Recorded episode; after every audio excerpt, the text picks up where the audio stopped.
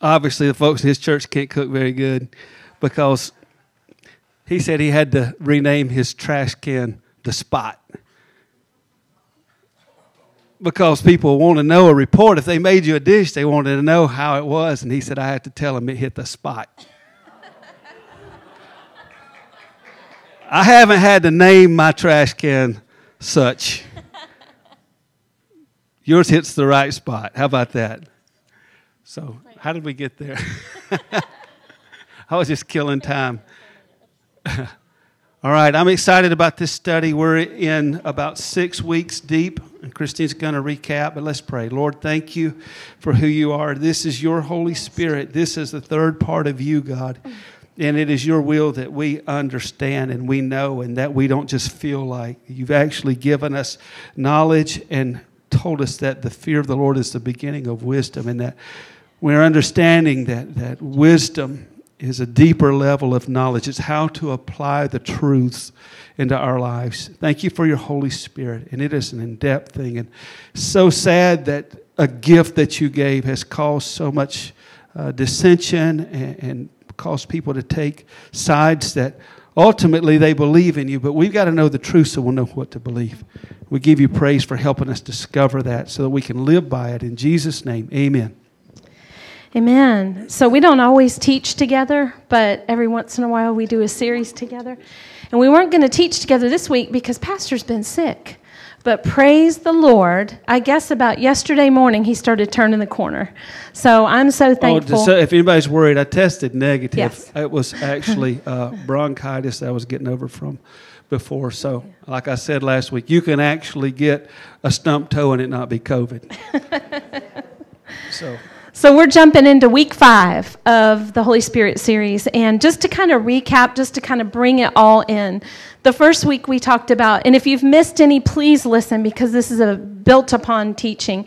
Who is the Holy Spirit? Not who we've been taught he is, not who we have been um, maybe brought up, but what does God's word and God's learn, word alone say about who is the Holy Spirit? So we talked about that. Number two, we talked about the purpose of the Holy Spirit, and there were two things we covered to empower believers for service and to embolden us to witness and share His word. Okay? And then the third week, we talked about how the Holy Spirit works in our lives. And we, fourth week, we talked about how the Holy Spirit works in our lives. And some of those ways I wanted to recap this morning. And you can go back and listen. This is chocked full of scripture, okay? Because there's no other basis for the truth other than God's word. Amen? Amen. So he convicts the world of sin. The Holy Spirit dwells in the believer. And I just want to pause there for a minute because the Holy Spirit, if you have believed on the name of Jesus Christ, he dwells inside of you. Here are the scriptures. I'm going to rattle them off. So write them down if you want to. Acts 2 and 38. Repent, Peter said to them, and be baptized, each of you, in the name of Jesus the Messiah for the forgiveness of your sins, and you will receive the gift of the Holy Spirit at salvation. Um, in Galatians 3 and 2, the Apostle Paul wrote to the Galatians, reminding them how they received the Holy Spirit, and he put it in this manner This is the only thing I want to find out from you. Did you receive the Spirit by the works of the law or by hearing with faith? It's a rhetorical question. You receive the Spirit by the hearing of faith, by accepting of the gospel and of Christ. Paul told the Galatians that the Holy Spirit was given to them because they are God's children in Galatians 4 and 6. And because you are children, God has sent the Spirit of His Son into our hearts, crying, Abba, Father. Paul wrote the following to the Romans about this, and he said, You, however, are not in the flesh, but in the Spirit if in fact the Spirit of God dwells in you. Anyone who does not have the Spirit of Christ does not belong to him. So, what does that mean? Let's reverse engineer that. If we belong to Christ, we have the Spirit in us, okay? Jude wrote about the nature of unbelievers, that they were devoid of the Spirit, okay and then the apostle paul said in 1 corinthians 3.16 don't you know that you're god's sanctuary and that the spirit of god lives in you. So, can we firmly establish that He dwells in the life of the believer? Amen. Amen. Okay, and then the third point was that he testifies that we are his believers. He sets us apart for service. He pours out his love in our hearts. He produces joy. Next slide. He guides believers into all truth. The Holy Spirit gives wisdom and revelation to the believer. He guides in prayer and he comforts the believer. All of that is backed by Scripture, and it's what we talked about the last two weeks. Today, there is another part of how the Holy Spirit works in our lives, and it's one of my most favorite. And it is, he produces spiritual fruit in the life of the believer. The Holy Spirit is the one that produces the spiritual fruit in our lives. Okay? So it's not by our efforts or, or our will or by our power. Have you ever heard the phrase the fruit of our labor? Okay, we use that, right? What does that mean? The fruit of our labor is blah, blah, blah. It's the results of our efforts, right? Okay, but the fruit of the Spirit is the result of the Holy Spirit's work in our lives. It's the, re- it's the results of the Holy Spirit's efforts through us in our lives. Okay? So it's fruit. It is a process, it's not overnight. Fruit has to ripen, right? Weeds have to be pulled, things have to be tended to. It's not an over the, over the night thing that happens. But we hear the Word of God, then we have a choice. We hear the Word, we obey, we choose to live by the word, and we give God control. And it conforms us to his image. That's the whole purpose is to conform us to his image, to produce his character and the fruit of his very spirit. Okay? So you might hear me talk more this morning because we weren't even sure if John was going to be available. So um, I just think it's such a powerful tool that we've been given, and it's been given to you. You just have to cultivate it and choose it. And we're going to talk more about that. So let's read um, Galatians 5 16 through 26. Galatians 5 16 through 26. And Siri is in agreement. Hallelujah. So I say, let the Holy Spirit guide your lives, then you won't be doing what your sinful nature craves. Just think about that one for a second. There's a part of you that's always wanting to do something. Sometimes it's good, sometimes it's not good. And all the real people said, Amen. so I say, let the Holy Spirit guide your lives, then you won't be doing what your sinful nature craves. The sinful nature wants to do evil which is just the opposite of what the Spirit wants. And the Spirit gives us desires that are the opposite of what the sinful nature desires. These two forces are constantly fighting each other. Can anybody say amen right there? so you are not free to carry out your good intentions. In other words, I want to do this. Paul said that lady said, I want to do some things that I don't do. Some things that I don't want to do, that's what I end up doing. Didn't Paul say it? Didn't Paul write most of the New Testament? Are we that far from Paul? But when you are directed by the Spirit, you are not under obligation to the law of Moses. When you follow the desires of your sinful nature, there is a result that happens.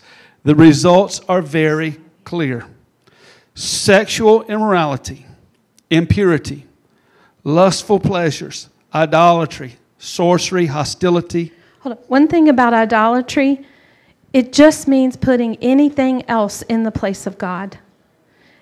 Even just, I mean, yes, there is people, there are religions that worship literal idols, but in our, we can go, oh no, that's not us. Mm, if we put anything above the place of God, it's idolatry in our lives. Just as as we say what it says the results of sinful nature are very clear. It gives us this list. As I read this list, I want you to think about it. Think about stuff that you ingest mentally, things that you watch, things that you listen to, people you're around, environments that you're exposed to. And you think of how many of those words run clear. Think of the movies that you've watched. I'm telling you, this list makes for people will pay to see this list in a movie.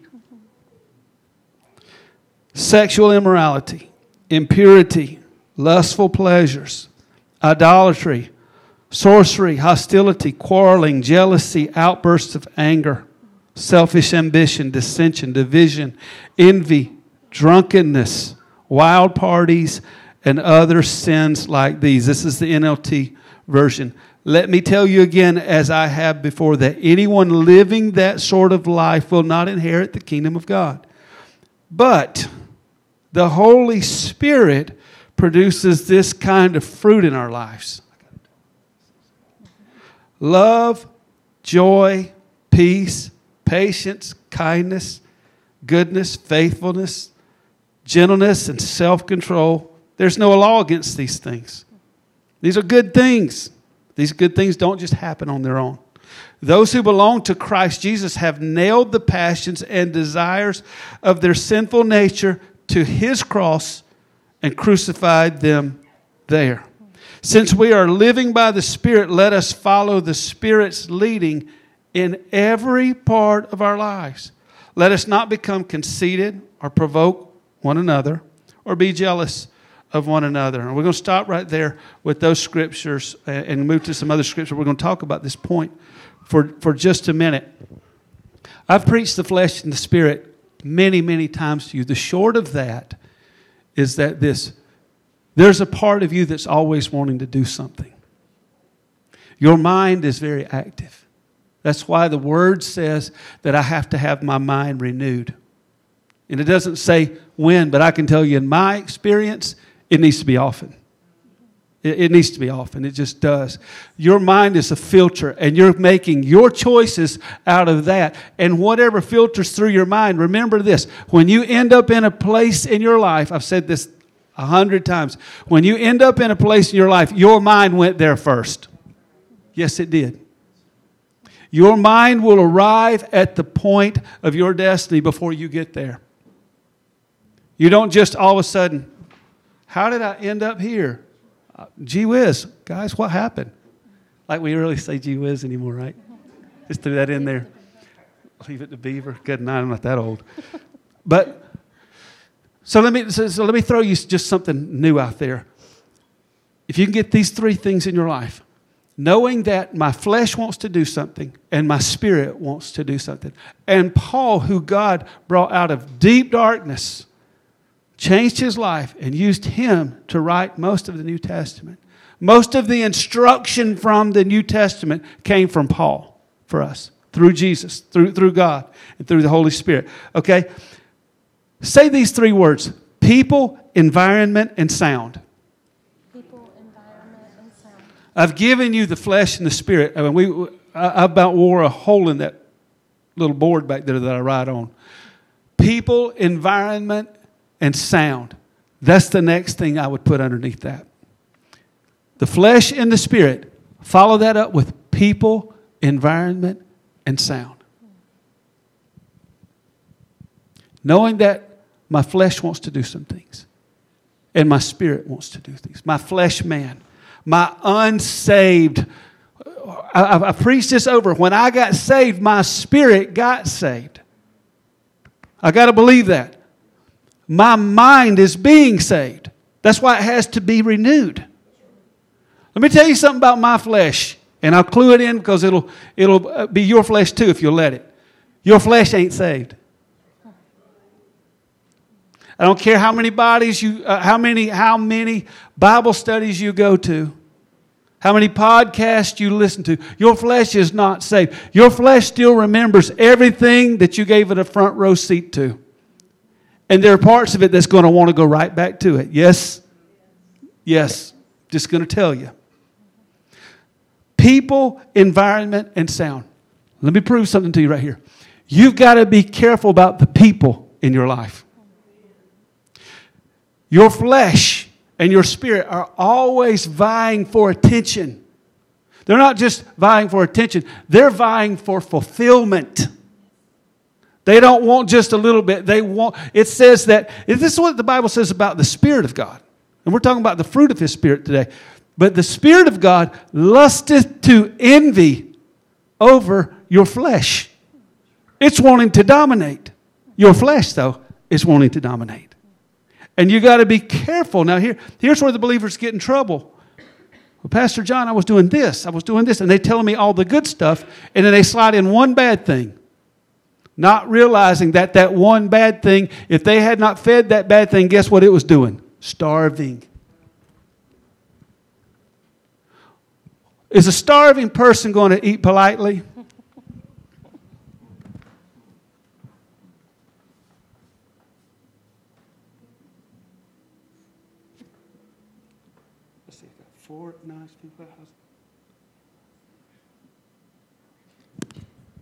It ain't going to be like that at all.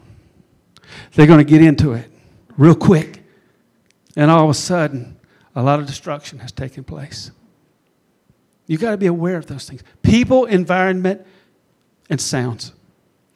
There are people that you get around. If you're not careful, those aren't the people like the people you're sitting beside right now.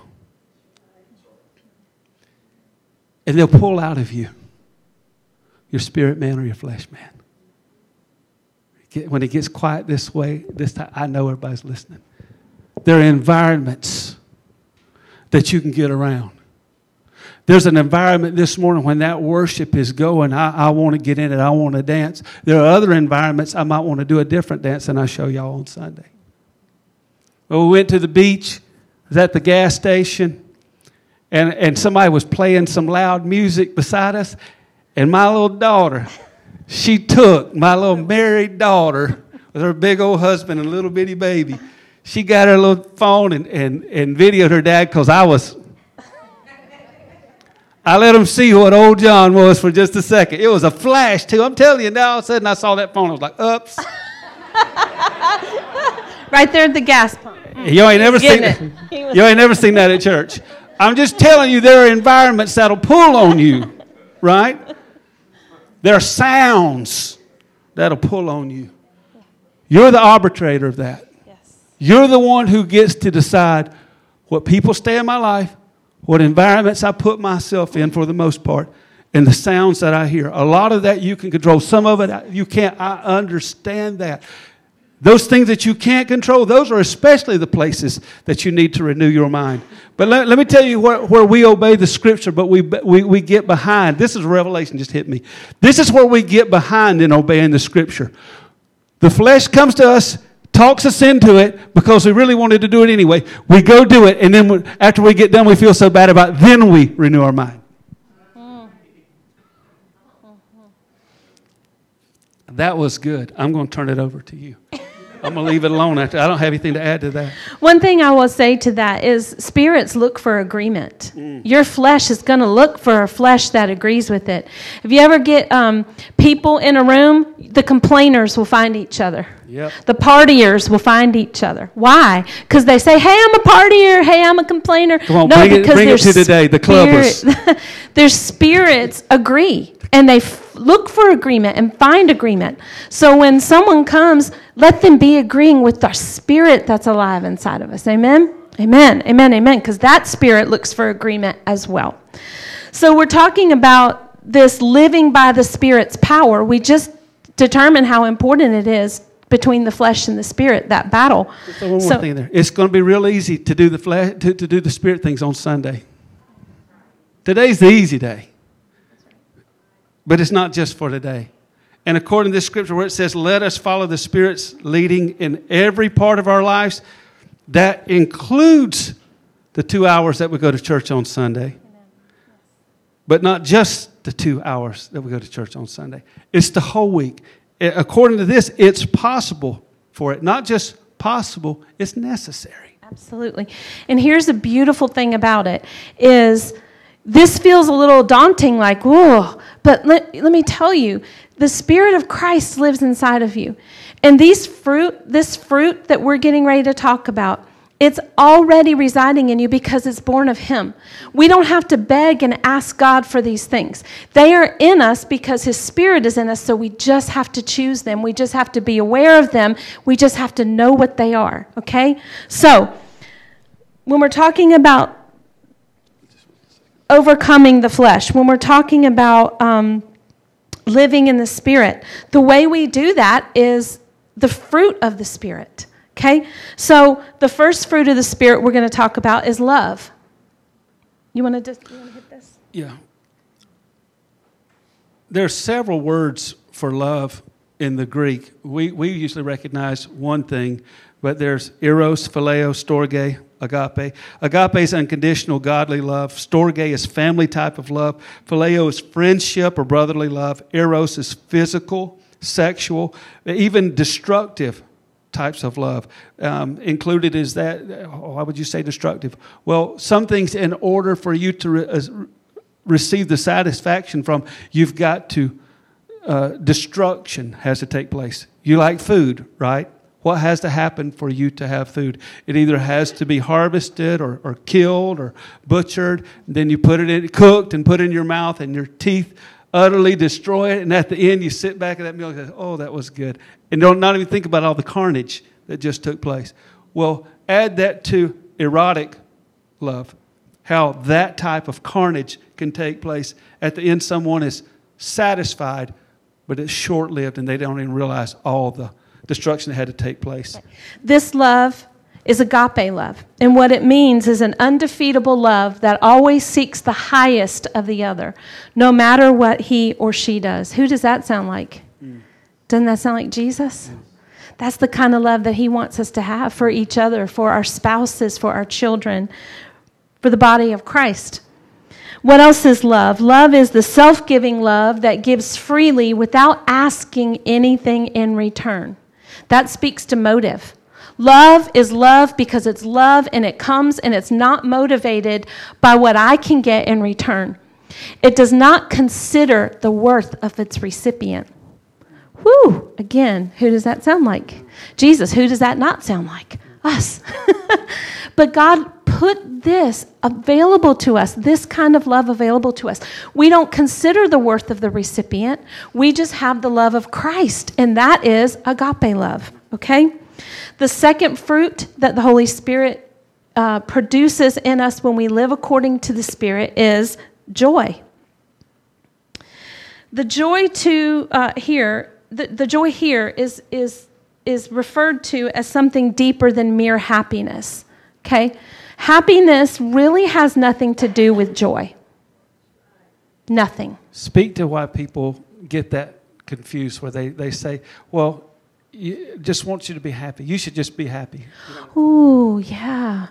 Um, so Christians get caught up in that. Christians get caught up in this. So um, we just want you to be happy. So make really bad choices because that's what makes you happy. When God doesn't really care if you're happy, He wants you to be holy. He wants you to be set apart for Don't Him. Worry. It doesn't mean that our holiness can't be make us happy, but it, but the holiness makes us happy because we're full of joy. That's why we can still be happy and have joy. But I can tell you, you can be crying your eyes out and be miserable at the trial of your life and still have joy. Because it is not dependent upon your circumstances, it's more stable, praise God. Then the worldly happiness, which is emotional and it vacillates. The reason it vacillates is because our circumstances vacillate, our emotions vacillate. Our mind changes. We change our mind. We change how we feel about things. I mean, even the same situation, you can feel a different way about it on a different day. Normally, something that wouldn't get on your nerves gets on your nerves that day. Why? Because our feelings are unstable. They are not the predictor of our faith. They are not the predictor of our peace. They are not the predictor of our joy. You need to take your feelings and take them out of the equation. They vacillate too much. God gave them to us for a reason, but it's not for this to make big decisions. I just feel like this and you know I'm I'm I'm leaving this situation because I just, you know, I just well God wants you to be happy. So of course if you're miserable, that's what you should do. N O you need to know what God's word says about it and make sure that you're not chasing after a fleeting feeling that can vacillate and will vacillate anyway. Yeah, not, so, just, not to mention that we can falsely label that happiness as uh, I don't want to hang around in this because it doesn't make me feel happy, but it's actually the consequences of a bad choice that we made over here. Yes. No wonder we don't want to deal with it. It, it makes me have to deal with the bad choice that I made, this consequence. So, to avoid all that, I look for a new happiness so I don't have to deal with any of that. Does that make sense? Yes. So, this doesn't mean that a person doesn't experience sadness when we experience the death of a loved one, or financial struggle, or hurtful actions of other people, or painful life experiences. But underlying those emotions is the sure knowledge that God is our Savior, He is our strength, He is our help, and He is our provider. That's what it is. It's an anchor. And we've talked about the picture in the world of an anchor is down, but our picture of being anchored is into the kingdom. We are anchored up into who Christ is and to what He has promised us. And just throw one more thing in there, right there. There, you could take a smile. So the point right here is maturity. You can take a child who's losing it, just falling apart, and put a sucker down in front of them, and all of a sudden everything changes, and the world's all good again. And they're back to their senses, and, uh, and the tears are still on their faces, but they've forgotten all about the tear because they're getting the sugar, right?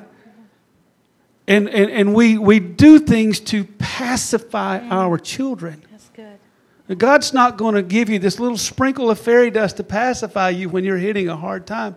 Sometimes we got to walk the thing out so we can find out what was on the other side, the reason we went through. And understanding that the scripture is true, all things work together. We don't like the work together of it. We don't even like the all things. We want certain things to work together.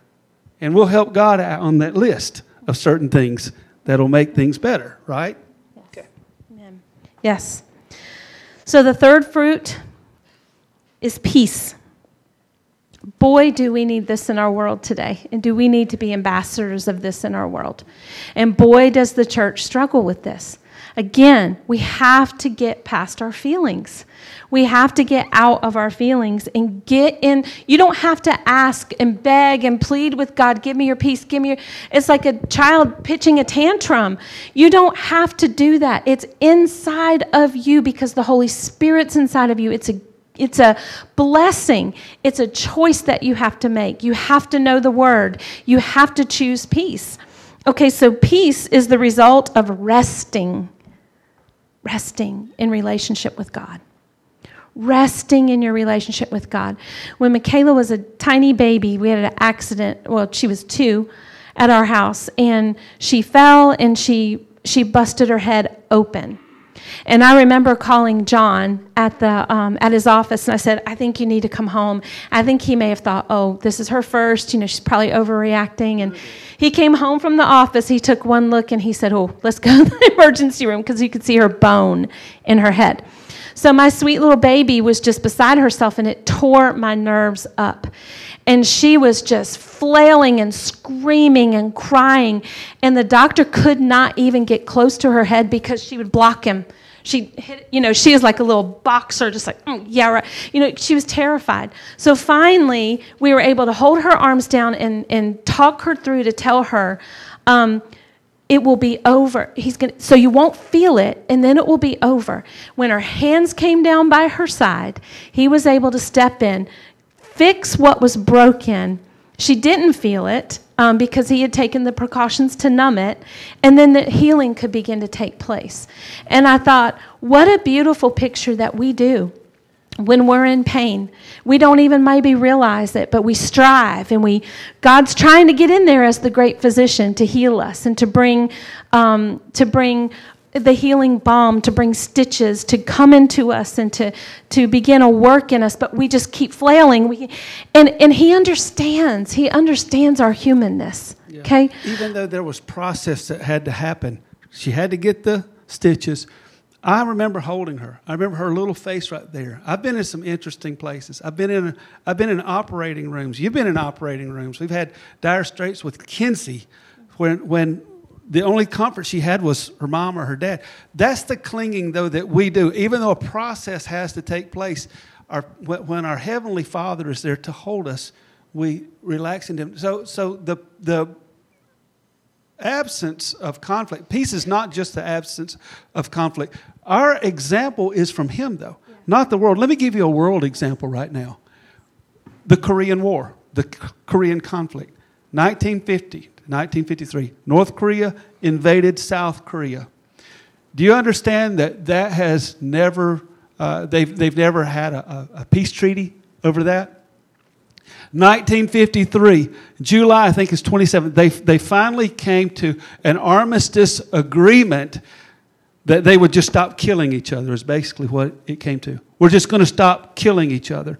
And with, within uh, 12 hours, there was a two kilometer, mile and a half or so distance of a line that they began to recognize. You stay there, and we'll stay here, and we just won't kill each other. But they, even at that armistice, South Korea didn't even shy, show up to sign the papers. And in 2013, North Korea said, it's as if it never happened to us. We don't recognize anything about that agreement. They're still ready to kill each other, just cross line. That's not the that's not the picture that we have with God. Right. yeah, the, the absence of conflict does not denote peace, right? We can see that in that example. So it's not merely the absence of conflict, it is a resting in a relationship with God. It is the confidence in God's character not in what you see, not in what you experience, but it's the confidence that no matter what you experience, you are confident of the God that you serve and his character and his word and that it's true. And you live your place, you live your life from that perspective. When a person is dominated by peace, there's that calm inner stability that results in the ability for us to conduct ourselves peacefully, even in the midst of circumstances that would normally be traumatic. I know some of you have experienced that before, where how in the world are you getting through that? How did you make it through that painful divorce? How did you make it through cancer and that sickness and whatever the situation is? Because people can't understand it, because it's a peace that passes understanding, because it comes from God. So Jesus is described as the Prince of Peace who brings peace to the hearts of those that desire it.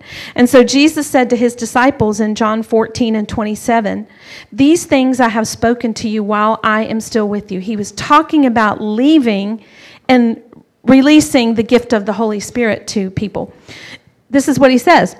But the Helper, the Holy Spirit, whom the Father will send in my name, he will teach you all things and bring to your remembrance all the things that I have said to you. Peace I leave with you. My peace I give to you. Not as the world gives, do I give to you. Let not your heart be troubled, neither let them be afraid.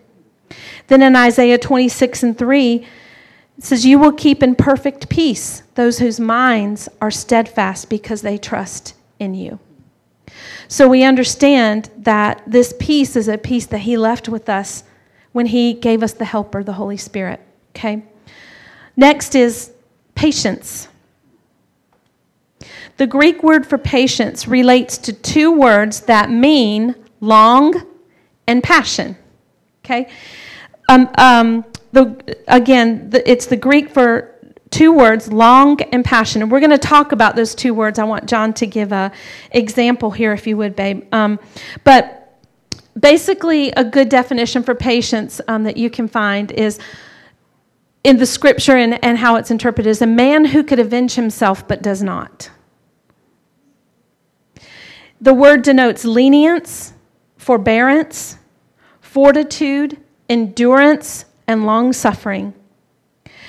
It's also the ability to endure persecution and ill treatment. It describes a person who has the power to exercise revenge but practices restraint. Can you talk about that for yeah. just a moment? The, there's a word also that's interpreted different. This meekness, meekness. Um, people mistake meekness for a word that sounds just like it, weakness. I can tell you it's the complete opposite of weakness, meekness. A man who could avenge himself but decides not to. Ha- have you ever seen the, uh, the bit that, that goes in a horse's mouth, A bit on a bridle? What's it made out of? Most of the time, it's made out of metal. metal.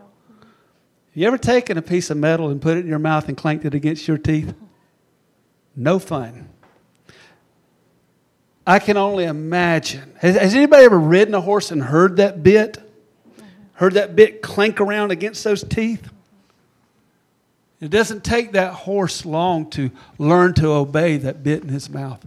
Now, the, the picture of meekness or patience is the picture of a Roman war stallion dressed in armor for battle. Have you ever seen how horses in the summertime, their coat is very thin? And especially in the northern states, their, their, their coat can get very long. But in the summertime is their most beautiful time because you can see, every, I mean, just thin hair because of the heat. They, you can see every muscle and sinew in them flex. You, have you ever seen that in, a, in an animal? And it's, it's just amazing. So the picture that they had was that of, of, a, of a, war stallion. They, they didn't have um, what you may think of today, what you equate uh, strength to, but, but what they had was a war stallion. And that war stallion is dressed for battle snorting, ready to go, and every muscle and sinew just rippling in his body, yet held back by a little bit. That's the picture that we're supposed to have. It's, it's, it's not weakness at all. Give the charge and it'll go. But sound the alarm and it will go. But here's the alarm, and we're going to get to that in a second. We don't get to decide about that alarm when to call it. Has anybody ever wanted to call it? Anybody ever called it and you knew you shouldn't have? Hallelujah. My little mama. You did that. You probably did that on me, didn't you? When I was about 12 years old. You sounded, you sounded the alarm on my hide, didn't you? You look like a war stallion coming at me with that. Those two Greek words, long and passion, it kind of reminds you, patience, of having a long fuse of having a fuse so long that it burns out before it explodes. That's what patience is. It's not that you don't feel it, it's not, but it is the ca- capacity to hold up under it with a fortitude that resists weariness and defeat. Most people are not patient because they don't make they don't require themselves to be. However I feel is how I feel and this is how it's going to be and and they don't the fruit of the Spirit that is lacking in your life, if you're not circumspect and you can't let that thing, it lit, okay, so what? What does that mean? Well, it's lit now. It's lit. It's no, it can burn out by the power of the Holy Spirit before you explode. That's the changing power in us. Yes. And as believers, we've got to get to that place. It, it's not right. Uh, probably I could tell a story, we could all tell a story where somebody said, Well, you know them, that's just how they are. Well, there's a way that they are on Sundays. Why can't you be that way all the time? Do you, do you understand when the Bible says that, um, how's it put it? It says that the spirit of the prophet is subject to the prophet. What that means is that he can control it. You can control the spirit in you. You, you can control a good spirit, you can control a bad spirit. And, and when you become his, and His Spirit produces fruit in you that reflects Him, not you. That's it. And the, the thing about that, He knew He made us all different. He knew He gave us all different personalities, but this isn't patience for the people that I wired that way. Yeah, right. Patience for the people that it comes easy to. It's patience for my believers, my people, because we're being conformed to the image of Christ. It is sacrificial for some of us to be patient. And it is a it is a work of the Holy Spirit in us conforming us. That's why we are all supposed to be looking the same because he's the same. His spirit is the same, his character's the same, and he is reflected through us. So, patience letting that long passion burn out before it takes over. We need to keep moving along. Is this helping anybody? Amen. Okay, so the scripture for that is Ephesians 4 1 through 3. Therefore, I, a prisoner for serving the Lord, beg you to lead a life worthy of your calling, for you have been called by God. Always be humble and gentle. Again, that's to all of us. Always be humble and gentle. Be patient with each other, making allowances for each other's faults because of your love. The agape love that we just talked about that doesn't determine whether someone's worth it or not. Okay? Make every effort to keep yourselves united in the Spirit, binding yourselves together with peace.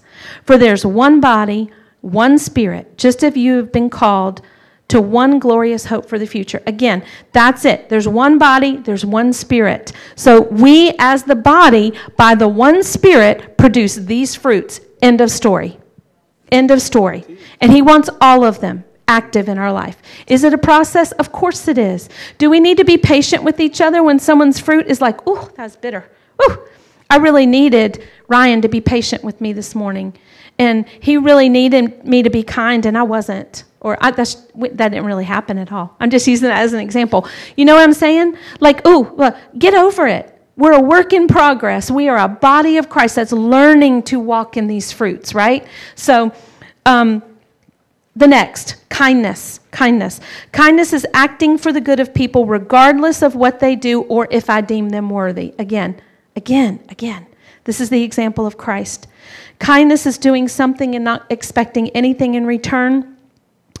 I love this. Kindness is goodness in action, sweetness of disposition, gentleness in dealing with others, and benevolence. Kindness is gentleness in dealing with others. Being adaptable to others rather than harshly requiring everyone to adapt to my needs and my desires. When kindness is working in me, I seek to become adaptable to the needs of those around me. Let me say that again, because this is applicable to every one of us in this room. Rather than harshly require everyone else to adapt to my needs and desires, when kindness is working in me, I seek to become adaptable to the needs of those around me. If we're all doing that, guess whose needs are getting met? Everyone's. Everyone's. And when we don't do that, that's when things get tight. Right. The Holy Spirit removes abrasive qualities from my character as I obey His word and I submit to His control. Okay? Colossians 3 and 12 says, Since God chose you to be holy people He loves, you must clothe yourself with tenderhearted mercy, kindness, humility, gentleness, and patience. So we have an action that we have to do. We have to choose it. That's where the choosing comes. It's available to us, right? But we have to clothe ourselves. We have to put it on. We have to choose it. It's not natural to me. Well, that's why the Holy Spirit is alive inside of you because He is what gives it and enables it anyway. So, since God chose you to be the holy people He loves, you must clothe yourself in these things tenderhearted mercy, kindness, humility, gentleness, and patience. You must, is what it says. You may, you can, you will if you want to, you must, as we are being conformed to the image of Christ. I must practice these things. Goodness. Goodness is moral excellence or virtue. It's kindness, generosity, and joy in being good. But this is my favorite definition of goodness it's the best part of anything, it's the essence and the strength of something. Okay, so the goodness of something is the goody of it. The goodness of, um, of a Krispy Kreme donut is that cream inside. That's the good. You can bite the outside. Okay, that's good. But when that cream hits your it. mouth, mm, that's the goody of it, right? That white cream just ooh, oozes through your teeth and puts you like you so should not have that much sugar, but it's so good. The goody of it, the goodness of it, the essence, the strength of it.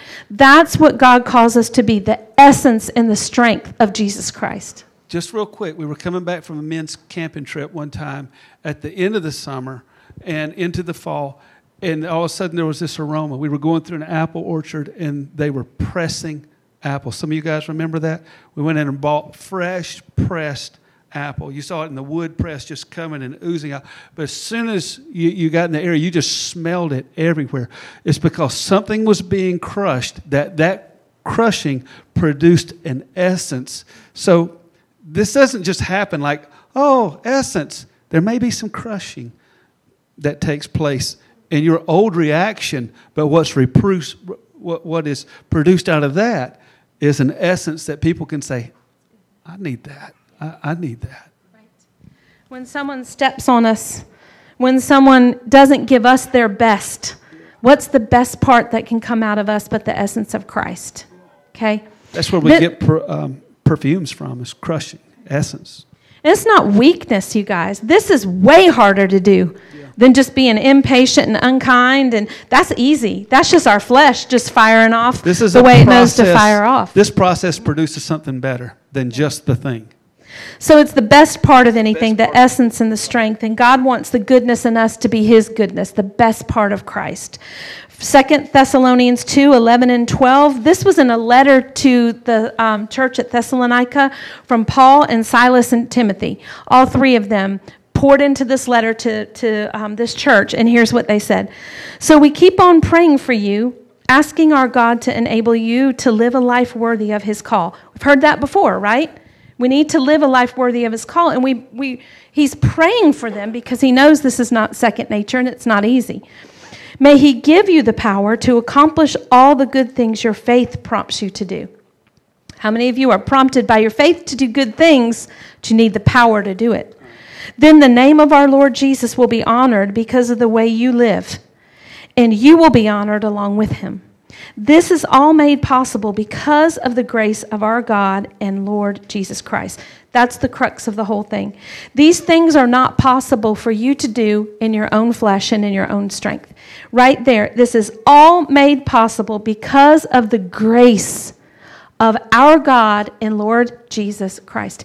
He knew we couldn't do it. He left His Spirit to dwell inside of us by His grace. By His grace, okay? Faithfulness. Faithfulness is committing oneself to something or to someone. You're getting ready to faithfully commit your lives to each other, Aaron and Tees faithfully commit yourself to something, to marriage, and to someone, to each other. There's a com- combined dependability and trust involved in that, correct? I depend on him. I trust him with my heart. I trust him with my life. I trust him with our family. There's a dependability and a trust involved in faithfulness. And this requires our personal resolve not to wander away from our commitments or our promises. Amen? Faithfulness. Faithfulness is being persuaded, being persuaded. Um, the core meaning of faith is divine persuasion, right? It's received from God, it's never generated by man, but we are persuaded that nothing can separate us from the love of God. Amen? Amen. Amen. And that is the crux of our faith. Second Thessalonians 1 and 4, again, this is Paul, Silas, and Timothy to this church. We proudly tell God's other churches about your endurance and faithfulness in all the persecutions and hardships you are suffering. So, because they were persuaded and their faith went before them, then what happened is they received accolades. Not only did God but they did. We've been telling other, God's other churches about your endurance and your faithfulness in all persecutions, hardships, and suffering. So not only did God see it, not only did God's men see it, but then they're telling them, We see you. We see. We see that you're faithful. Okay? So faithfulness is, is refusing to give up. So many Christians just get to a place and it's too hard and it's too much and it's it, I didn't think it was going to be this way. And just like in marriages, right? Sometimes people want to cut loose when it's really just being faithful in that moment. I'm not if you've ever been divorced, I'm not saying there aren't biblical reasons for that. No question about that. I'm just saying in marriage, if you're if you're married, raise your hand. Have you ever been like like, "Woo, this is hard." keep your hand raised.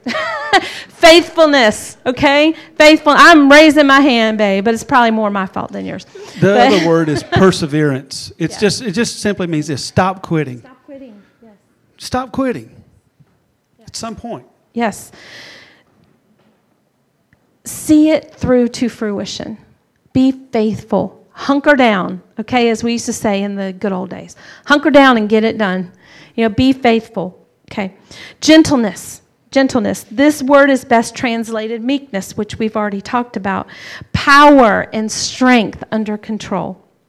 The person who possesses this quality pardons injuries, corrects his faults, and rules his own spirit well. Wow, that's a lot. Gentleness. Gentleness is not man be pamby. You can still be a man's man, guys, and be gentle. Okay? You can still be tough and everything that God made you to be, but there's a gentleness in your spirit. And this is what it is. You, you're quick to pardon injuries. You don't, people don't have to tiptoe around you and worry that they're going to offend you and hurt you at every step. You pardon, hey, it's all right. Pardon injuries. Forgiveness comes easily from you. This actually gives you the list of, of where to make a stand. If you think about it, I'm gonna make a stand here. I'm gonna, be this kind of guy. I'm gonna be tough. People are gonna think this about me. I'm gonna roll my sleeves up. You know, whatever. This gives you the list of things that you need to under. This is where I make my stand. These are the things that matter. These are the, if I make my stand in this area, the rest of it. And women too. I'm self sufficient. I'm dependent. I don't need a man. You need a man. You need one. You need him. You need God. You and need God. If that God. man's beating on you, you need two men and a truck. Some of you just got it. You'll get it later. we rule when we when we allow gentleness to reign we we are able to rule our own spirits well philippians 4 and 5 says let your gentleness be evident to all the lord is near and you know what the lord is near means he's coming back soon that's what it means. So let your gentleness, let the fact that you can um, pardon injuries, correct your own faults, and manage your spirit well, let that be evident to all because Jesus is coming back soon. Okay, that's basically what that means. Self control. John, I'm going to let you speak to this one. Real quick, control yourself. I used to make the joke. We, we preached this long series on that, and I had the whole church say, What does self control mean in the Greek? Control yourself. That was the joke of it. But the truth of it, it's real simple. You have to be the arbitrator of that and you. Control yourself, and you can the proof that you're not going crazy on everybody that passes you by is proof that you can control it. There are Dogs, if you walk by their yard, they're going to bark at you from the time you hit this corner of their fence till you get to that. And it doesn't matter who you are, everybody's going to get the same tra- treatment because they can't control it. But you're not a dog, and you can control it. And, and, and the, this, this calls for us to. Let me just read one more time the, the whole list love, joy, peace, long suffering. Now, this is just a different translation kindness, goodness, faithfulness, gentleness, self control. Where we get into trouble is thinking that, that hey, I, I, I was really kind today. I, I was really kind till that person got on my nerves and I didn't have any self control. You're bragging on the fruit of the Spirit in your life when one area you're doing okay, you're doing good here, you're making an A here, but you made an F over here. That's why it doesn't say the fruits of the Spirit. It says the fruit, and it gives nine different things. You ever see, seen a fruit basket that's got bananas, apples, strawberries, all that good stuff in it? Nine, say nine different fruits. We don't see the banana jumping and saying, hey, I'm a banana. No, he's in the bowl. He's in the, the, the thing is that we, we in, a, in order to fulfill this reflection of God in our lives, it takes all of them. The, the proof is that you can't have eight of those that you're just knocking it out of the park on it, and one of them you're doing poorly. And someone recognized you as, man, they're, they're, they remind me of Jesus, especially when they got mad and punched me in the nose. I just, I was like, I was in the presence of the Lord right then. How ridiculous would that be? It, there's always room for improvement. Every one of us. The, you know that we are, as Christians, Christian means Christ like. That means that we are like Him. Don't get it twisted. We never become Him. We are never Him. There's always room for improvement.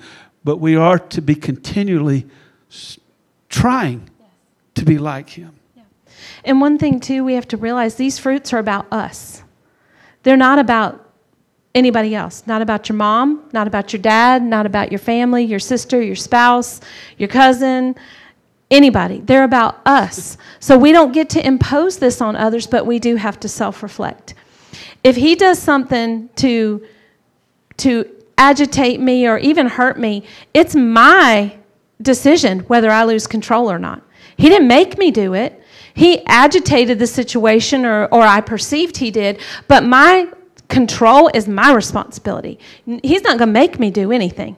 I will consciously choose to lose my mind or to and we will not always choose well, okay? Our flesh, right? We're, but that's where that self-control comes in where we're quick to apologize and own our faults, right? So, self-control is having a strong mastery of something. And it's the ability to control our thoughts and our actions, our own thoughts and our own actions. Nobody's going to make you do anything. They'll give you the opportunity. There'll be plenty of opportunities, right? To, well, they made me do that. They know how to punch my buttons. Well, choose self control. Yeah, so you last know? night, choose a fruit. Choose a fruit. I wanted I wanted strawberries so bad last night. I went to two grocery stores, had my mom with me. One of them was out of strawberries I was even going to pay the organic markup. I didn't care. I wanted some strawberries. They were out of them. I couldn't purchase any. We went to another grocery store. They had them, but guess what? Them suckers were getting. Sorry, I shouldn't say suckers in church. They were. They were. sorry, my mom's sitting right there. I say it in front of y'all all the time. They, they, those strawberries were getting this white mold on them. Yeah, that hairy I'm like, somebody, every box. I'm, like, somebody, I need a fruit manager over here. Well, what if they come to church looking for the fruit of the Spirit? This church ain't got none. Or this church has got some, but it's got this white hairy mold all over it. Who's going to want that? Who, who's going to want? The thing about fruit, because we can rule somebody to never want to come back here. You ever grew up in a church that had a whole lot of rules? There's a reason that as people got older, they found the door. But people can eat your fruit. And you give them the fruit of the Spirit. There's something about that because that is Him not just living inside of you, alive inside of you. There's something about that that they can digest. Amen. Proverbs 25 and 28 says this it's a strong word. A person without self control is like a city with broken down walls. Anything goes. Wow. You know what that means? It means you have no boundaries. You have nothing to protect what's inside, and you have nothing to prevent what's outside from coming in. If you don't have self control, you're like a broken down, you're like a city with broken down walls. There are precious things in your city there are family members, and, and uh, in a city like this is like a city with broken down walls. That means that it's vulnerable to pillaging, right? So the Lord takes it seriously, our self control. And this is what I love about Jesus. He never leaves us just to fix it ourselves because we can't. We don't have the ability. So here's what he says Jesus himself said this in John 15 and 5. And he said this to his disciples I am the vine, you are the branches. I'm the source, you're the branches. Those who remain in me and I in them will produce much fruit. For apart from me, you can do nothing. That makes me want to cry. I can do nothing. This is not, cap- I'm not capable of one of these things apart from Him. Uh, he says, Apart from me, you can do nothing.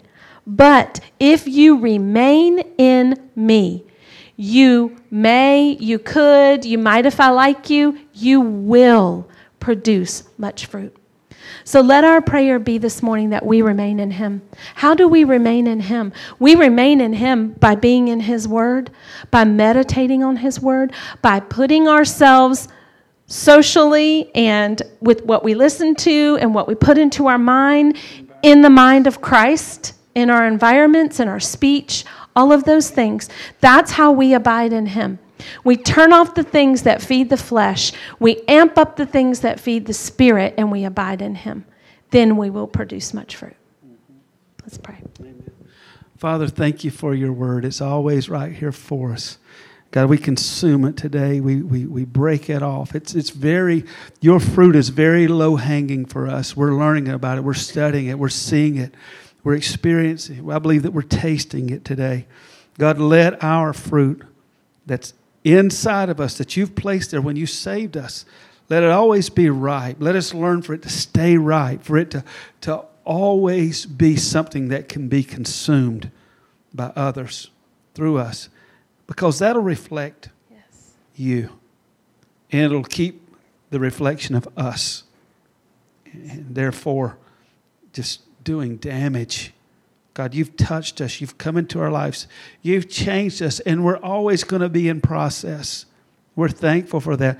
God, you will help us with the process. Right now, will you just say, God, help me with that process? Help me with that process. If there are places where my fruit is bruised, or there's fruit in me that has become sour, it's not, not appealing, God, change that in me. God, I, I, I, know that this list of nine, there, there's some of them I feel like I'm doing okay in, but there's others that need improvement. God, help us not to have pride. Help us, help us not to hold on to something in our life. Say, I won't budge from that. I won't move in that. I won't do that. I, that I'm, I'm not doing that. God, let us reflect you. You're only going to change us for the better. Thank you for that, God. You're so good to us. We love you. We trust you. We're grateful for you. Let the essence, the very essence, the very best part of a good thing, let it be displayed in our lives. And when we come here together, God, let it overflow out of us. Let it be a witness and a testimony, not of us, but of you living inside of us. We give you praise for it, God. Would you just stand, if you would? Just take a moment. Just stand. I just really believe that we need to just take a minute of personal introspection. Ask the Holy Spirit who lives inside of you to speak to you right now. We don't need music, we don't need soft nothing. We just we Holy Spirit doesn't need atmosphere. He just needs a willing heart.